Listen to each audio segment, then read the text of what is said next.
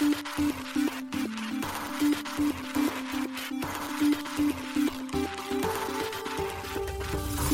しい経済ニュース。この番組では現当社のメディア新しい経済が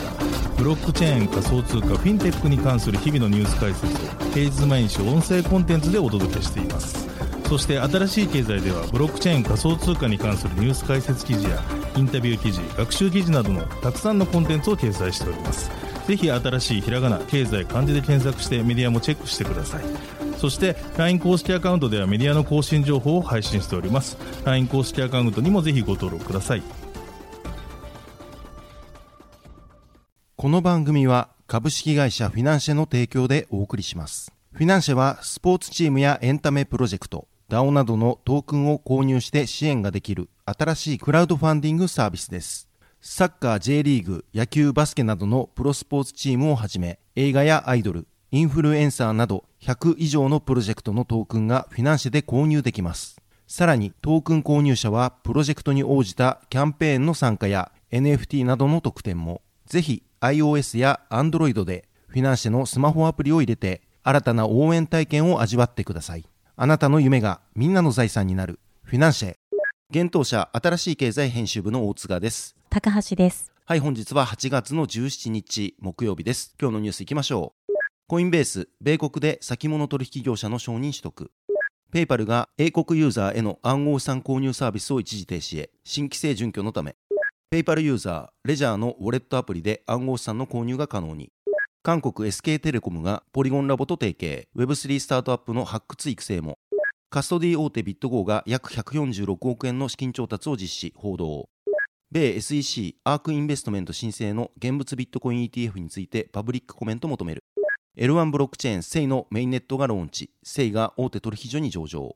一つ目のニュースはコインベースが米国で先物取引業者の承認取得というニュースです。米大手暗号資産取引所コインベースが同取引所において暗号資産のデリバティブ商品を取り扱うための先物取引業者 FCM の承認を得たことを8月16日に発表しました。この承認はコインベースグローバルの完全子会社であるコインベースフィナンシャルマーケッツが商品先物取引委員会 CFTC 指定の自主規制組織である全米先物協会 NFA から得たものです。コインベースはこの申請を2021年9月に行っており約2年かけて承認を得たことになります。今回 FCM を取得したことによりコインベースは同社プラットフォームから暗号資産の先物商品を米国の個人及び機関投資家へ提供できるようになるということです。なお、コインベースのクリプトフューチャーズのページを確認すると、同サービスは、米国の規制付き先物取引が間もなく開始されますとなっており、現在はウェイティングリストへの登録が促されています。同リストへ登録を行えば、サービスが開始されると、コインベースから通知が来ることになります。コインベースは昨年1月に、米デリバティブ取引所、フェア X を買収し、同取引所をコインベースデリバティブエクスチェンジと改称して、先物商品の提供を行っていました。今回 FCM 取得により、コインベースは直接先物商品を提供できるようになるというわけです。なお、コインベースデリバティブエクスチェンジでは、ビットコイン先物商品、ナノビットコインフューチャーズと、イーサリアム先物商品、ナノイーサフューチャーズコントラクトを提供しており、これらは今年の6月より機関投資家向けにも提供を開始しています。現在、コインベースは、米証券取引委員会 SEC より連邦証券法に違反したとして提訴をされています。同取引所が取り扱っている暗号資産が証券であり、証券を取り扱う業者として未登録のブローカーとして違法な運営を行っているとの起訴内容です。それに対しコインベースは先日8月4日、SEC に対して提訴を取り下げるように裁判所へ求めたことが提出書類によって明らかになっています。また14日にコインベースはカナダでの事業開始を発表しています。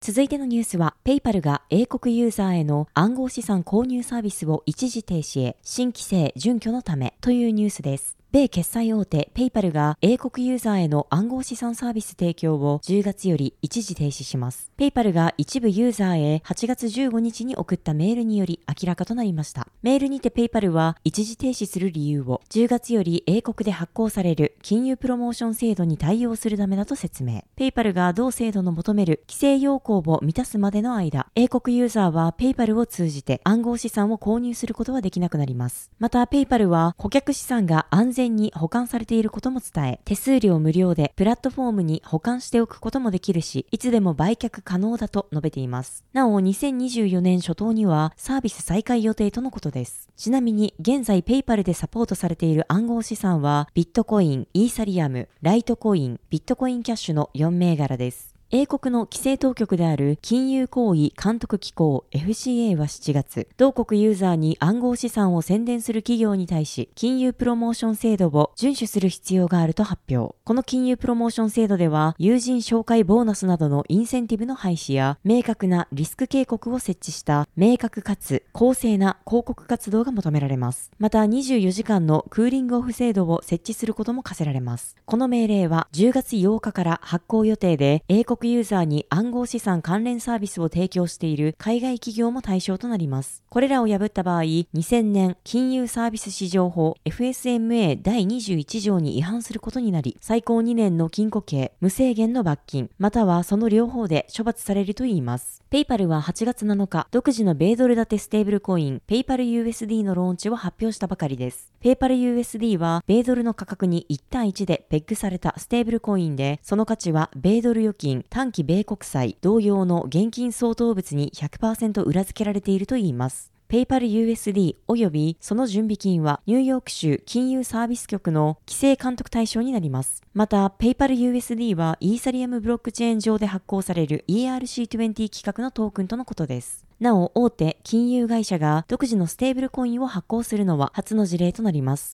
続いてのニュースは、PayPal ユーザー、レジャーのウォレットアプリで暗号資産の購入が可能にというニュースです。暗号資産ハードウェアウォレット開発企業のレジャーが決済大手ペイパルと提携し、レジャー提供のウォレットアプリレジャーライブにて、米ドルで暗号資産を購入できるようになったことを8月16日発表しました。ペイパルアカウントを所有するユーザーは、レジャーライブにリンクされているペイパルアカウントを使用して、ビットコイン、イーサリアム、ビットコインキャッシュ、ライトコインを購入できるようになったとのことです。また、ペイパルアカウントを介して購入された暗号資産は、ハードウェアウォレット、レジャーに自動的に送信されるといいます。なお、ペイパルアカウント所有者がレジャーライブを利用できる国は現在、米国に限られているとのことです。レジャーは暗号資産や NFT をオフラインで保有できるハードウェアウォレットを開発している企業です。ウォレットアプリ、レジャーライブと物理ハードウェアウォレットをペアリングすることで、暗号資産の購入やスワップ、運用のほか、NFT の干渉や NFT コレクションの管理、セルフカストディなどができるようになっています。続いてのニュースは、韓国 SK テレコムがポリゴンラボと提携、Web3 スタートアップの発掘育成もというニュースです。韓国の大手通信企業 SK テレコムがポリゴンラボとの戦略的提携契約を行ったと8月17日発表しました。契約調印式はソウルにある SKT 本社で行われ、SKT の副社長兼 Web3 責任者であるオ・セヒョン氏とポリゴンラボ CEO のマーク・ボイロン氏が出席したといいます。今回の提携により SKT は同社提供の NFT マーケットプレイスのトップポートにポリゴンブロックチェーンを統合するとのこと。また2023年後半にリリース予定の Web3 ウォレットも統合対象になるといいます。その他の取り組みとして両社は協力して有望な Web3 スタートアップの発掘育成を行うとのことです。ポリゴンのボイロン氏は今回の SKT との協業は Web3 体験をより多くの消費者に提供するための重要な一歩だと考えていると述べています。同社はまた SKT が進める Web3 スタートアップの発掘育成を通じ Web3 エコシステム全体の継続的な成長を共同で支援していくといいます。その取り組みの一環としてポリゴンラボは子会社のポリゴンベンチャーズを通じ SKT が推奨する有望な Web3 スタートアップへの投資を検討していく予定とのことです。両社は Web3 スタートアップの韓国参入や国際的な分散型アプリの韓国市場導入を支援していくといいます。SKT のセヒョン氏は、当社のブロックチェーンサービスの経験と、ポリゴンラボのブロックチェーンインフラ及びエコシステムを組み合わせることで、価値あるビジネス機会を創出し、Web3 エコシステムを後押しすることができると述べています。SK テレコムの子会社 SK プラネットは4月、レイヤー1ブロックチェーンアバランチで、サブネットアップトゥーンを立ち上げ予定だと発表していました。また、ポリゴンのブロックチェーン基盤は、大手スポーツブランドのナイキや米スターバックスなど様々な企業に採用されています。今年2月にはゲーム開発大手スクウェアエニックスの Web3 プロジェクトシンビオジェネシスの開発にポリゴンネットワークが採用されています。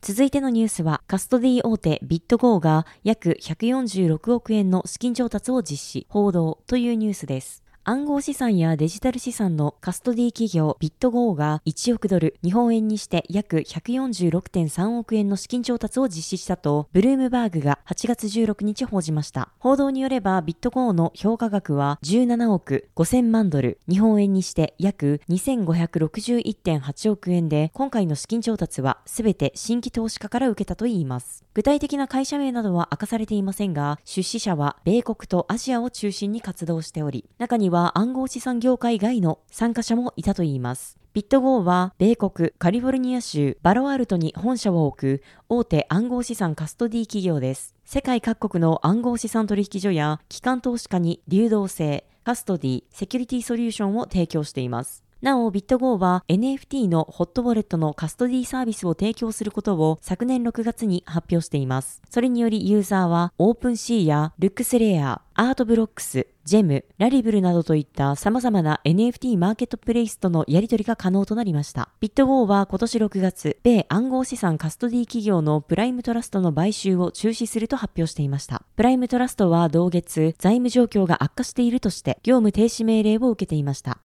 続いてのニュースは、米 SEC アークインベストメント申請の現物ビットコイン ETF についてパブリックコメント求めるというニュースです。米国著名投資家キャシー・ウッド氏率いるアークインベストメントマネジメント申請の現物ビットコインの上場投資信託 ETF について、米証券取引委員会 SEC による承認可否が延期となりました。SEC が8月11日付で連邦官報に掲載した書類によって明らかとなりました。対象となっているのは ARC21 シェアーズビットコイン ETF です。なお、同 ETF は、アークインベストメントマネジメントと暗号資産投資商品を提供する21が共同で運用予定の ETF です。アークインベストメントマネジメントは2021年6月、SEC へアーク21シェアーズビットコイン ETF の申請を行っていましたが、SEC はこれを却下。今年5月9日には、シーボグローバルマーケッツが同社運営の株式取引所、シーボー BZX 取引所へ、アーク21シェアーズビットコイン ETF を上場するための申請を SEC に行っていました。なお、シーボが同 ETF の上場を SEC に求めるのは、これで3度目でした。なお、アークインンベストメントマネジメントは SEC が最終決定を下すまで最長240日の猶予を与えていました。今回承認可否が延期されたのは SEC が ARK21 シェアーズビットコイン ETF についてのパブリックコメントを求めたためです。ARK インベストメントマネジメントは同 ETF を上場させるために大規模な規制市場と包括的な監視共有契約を結んでいることを SEC に対し証明しなければなりません。書類にて SEC は21日間の期限付きでコメントを公に求めています。具体的には次の3つの項目に関するコメント提出者の見解が求められました。1つ目に提案されている信託及び株式が操作されやすいかどうかについてです。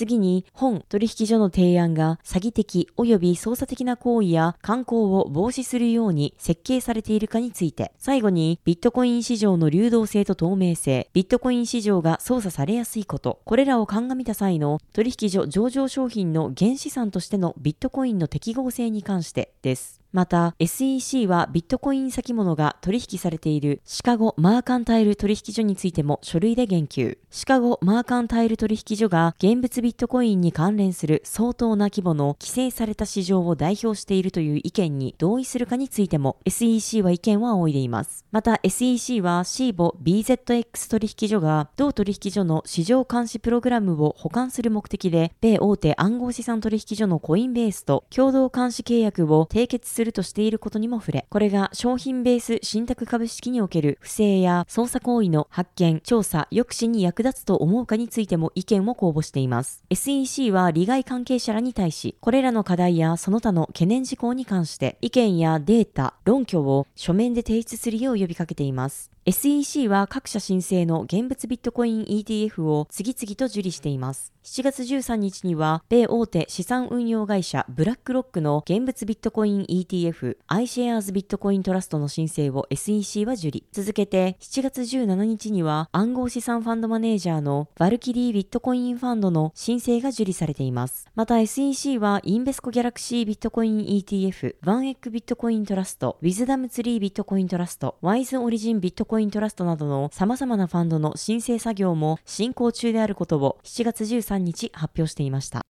続いてのニュースは、セイのメインネットがローンチというニュースです。新興レイヤー1ブロックチェーンセイがメインネットのパブリックベータ版をローンチし、ネイティブトークンセイをリリースしたことを8月15日に発表しました。セイトークンはリリースされた後、大手暗号資産取引所のバイナンスとコインベースへの上場が発表されています。セイは高速な処理ができるように設計され、暗号資産のトレーディングに最適化されたブロックチェーンです。開発開始当初はコスモス SDK を用いて構築されていましたが、その後オリジナルで再構築されています。なお、同ブロックチェーンはテストネットの利用者を含めたネットワークの初期参加者に向けて、セイトークンのエアドロップの開催を発表しています。エアドロップの受け取りには、コンパスなどのセイブロックチェーン用の暗号資産ウォレットを作成する必要があります。セイの開発を主導するセイラボは今年4月、ジャンプやディストリビューテッドグローバルなどの投資家から2回の戦略的資金調達ラウンドで約43.9億円3000万ドルを調達しています。はい、本日のニュースは以上となります。このように私たち新しい経済編集部では、ブロックチェーン暗号資産に関するニュースを平日毎日ラジオで配信をしております。本日ご紹介したニュースはすべてサイトの方に上がっております。ぜひサイトの方も見に来てください。新しいひらがな、経済漢字で検索して見に来ていただければと思います。それでは本日はありがとうございました。ありがとうございました。